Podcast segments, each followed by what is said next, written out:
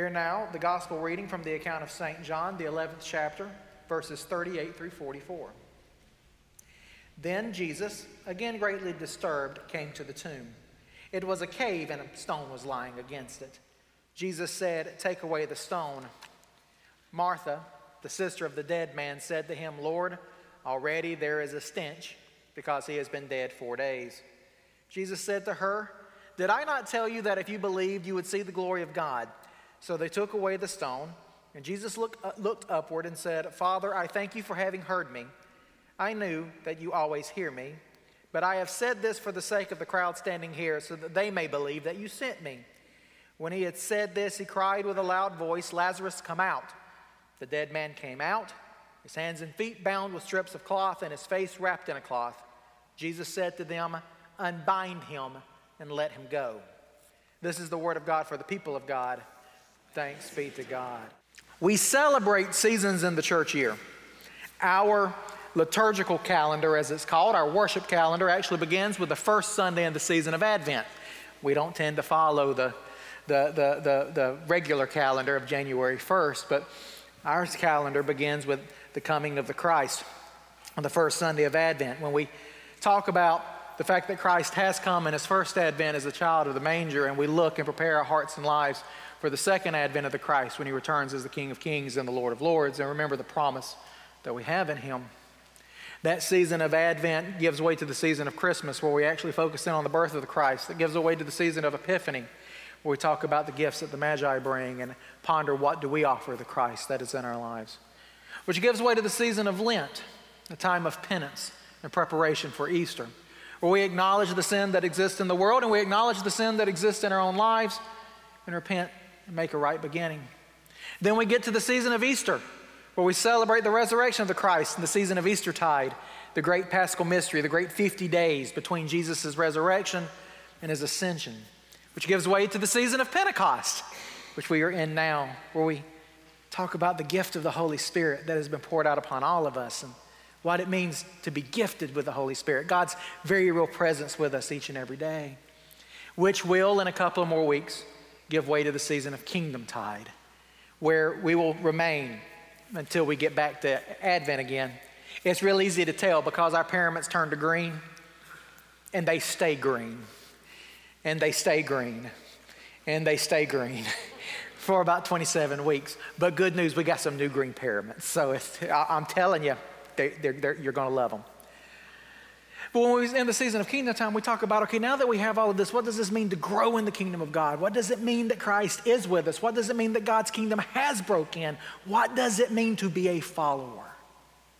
And that's where all of these seasons all come together. And that's the reason why we celebrate the seasons is number one, there's some really awesome days to celebrate in that, but also because it gives a rhythm to our lives and it causes us to wrestle with these questions that sometimes can get overlooked.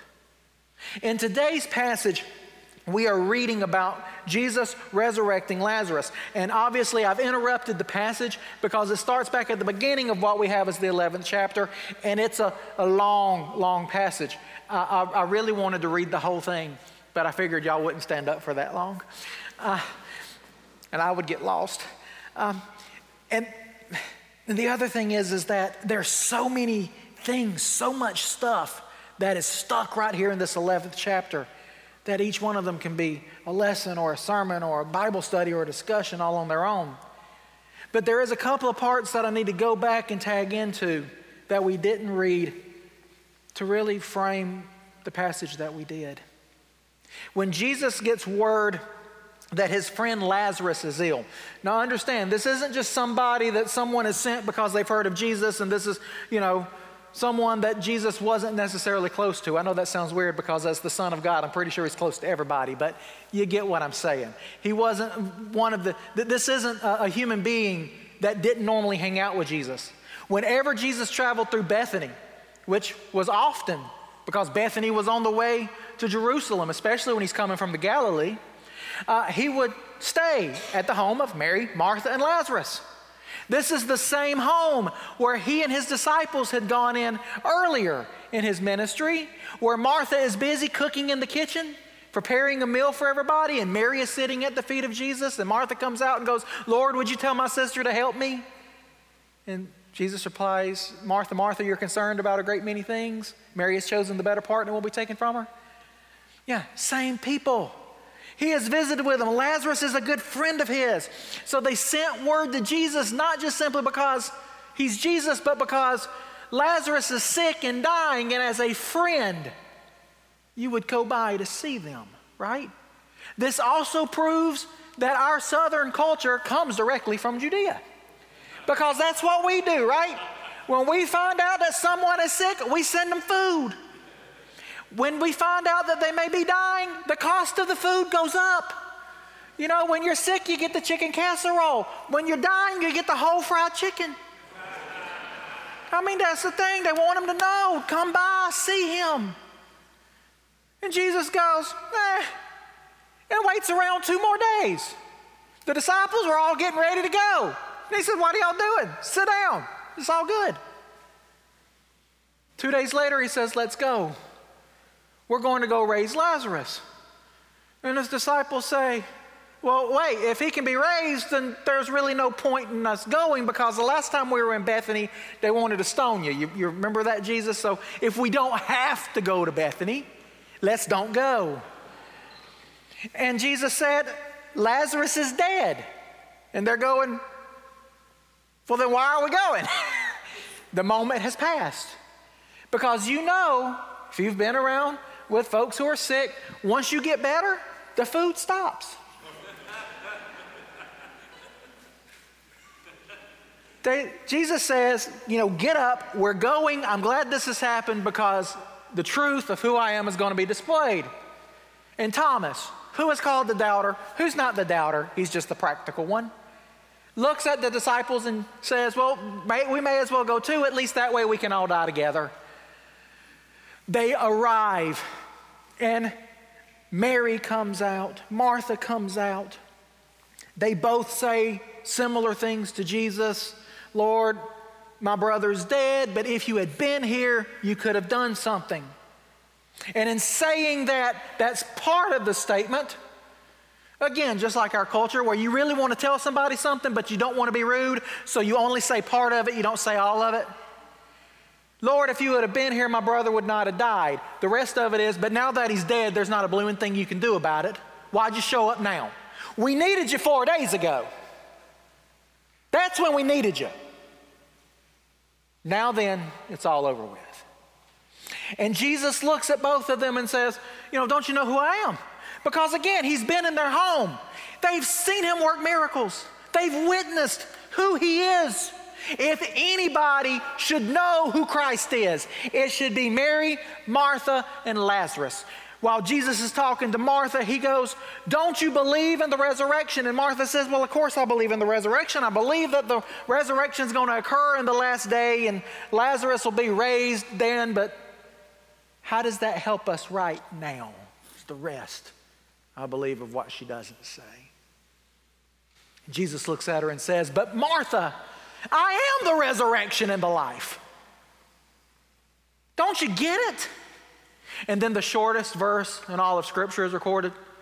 The one that when I was in children's ministry and we had to do memory verses, that's the one I always wanted. Jesus wept. And I cannot tell you how many sermons and Bible studies and Sunday school lessons and devotions I have read, heard, watched. And they all talk about how Jesus understands our grief because even he cried at the tomb of Lazarus. And I say, You have got to be kidding me. Have you read the rest of it? Did Jesus know that Lazarus was sick when this whole thing started? Did Jesus know that Lazarus was going to die? Did Jesus know that he was going to go and raise him from the dead? So tell me why in the world would he be overcome with grief? Unless it was for the fact that out of everyone who should know who he is, they don't. Oh, they got plenty of belief in Christ, but they don't have faith in Christ. And I think that's the reason why Jesus wept. Because it makes no sense. The rest of the proof is found in the passage that we have read together today. The prayer that Jesus prays when they go to the tomb. The prayer that, if you actually read what is there, that is recorded as Jesus actually saying, you can tell that Jesus gets a little snippy. Okay? Just a little. Because if you notice, he doesn't pray a prayer like he prays in the Garden of Gethsemane. He doesn't cry out to the Father asking something. He's making a statement. He says, and I quote, let me find it.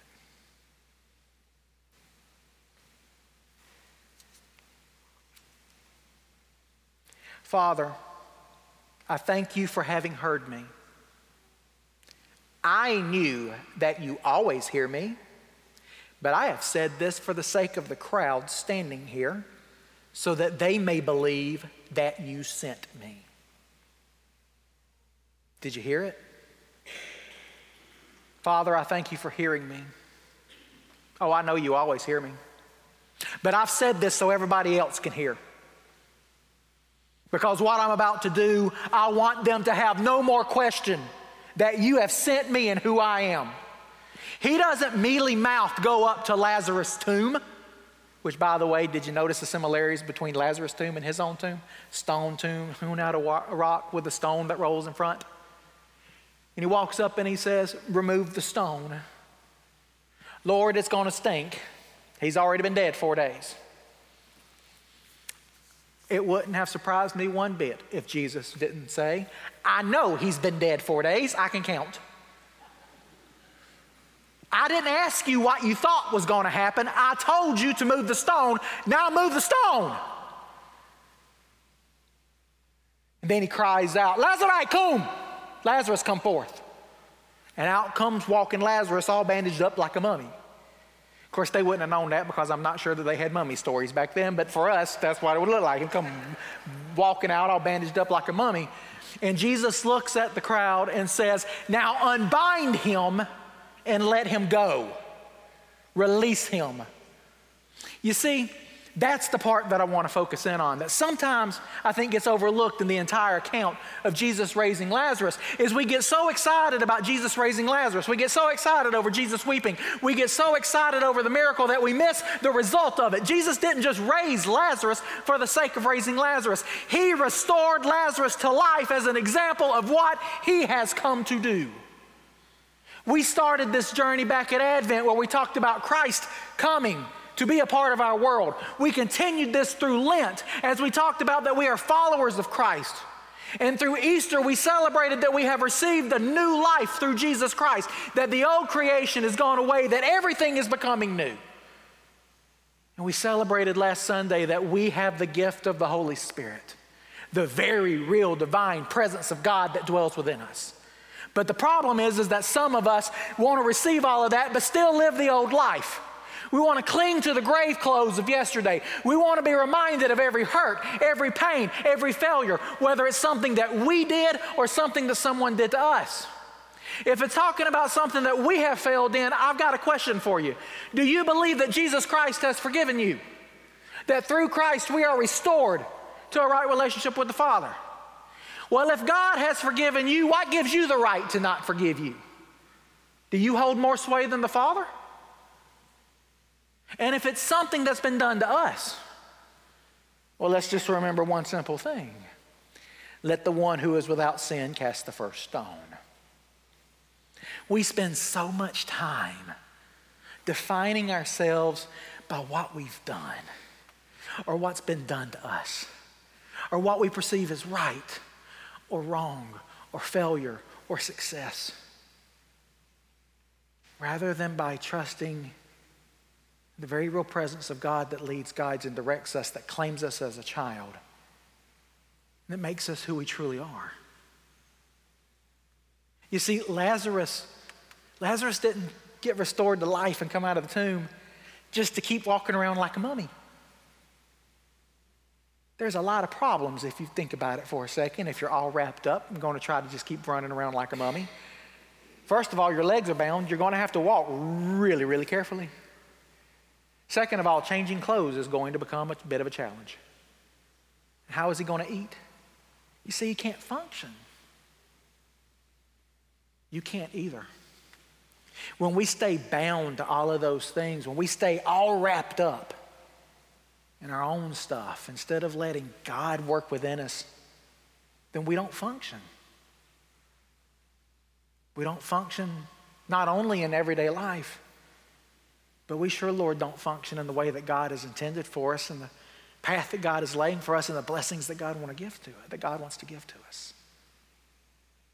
So you understand that Christ has come, that Christ is with us, and that Christ will come again. You understand that you have been given a new life through Jesus Christ, through the death and the resurrection of our Lord and our Savior. And you understand that you have been given the gift of the Holy Spirit that dwells within you, that empowers you, that you are not what you were, that you are a new creation in Christ. So, by God, start living like it. Take the grave clothes off, be unbound through the grace and love of God the Father, God the Son, and God the Holy Spirit. Hello, my name is Kevin Payne, and I'm the senior pastor here at Bluff Park United Methodist Church. Thank you for joining with us in our podcast of our worship celebration, the sermon this past week. I pray that you found it a blessing and that it enriched your life. If you are ever in our area and would like to join with us in person, we are located at 733 Valley Street here in Hoover, Alabama. Our service time is 10 a.m., and we would love to meet you. I pray you have a blessed week and hope to see you soon. Bye now.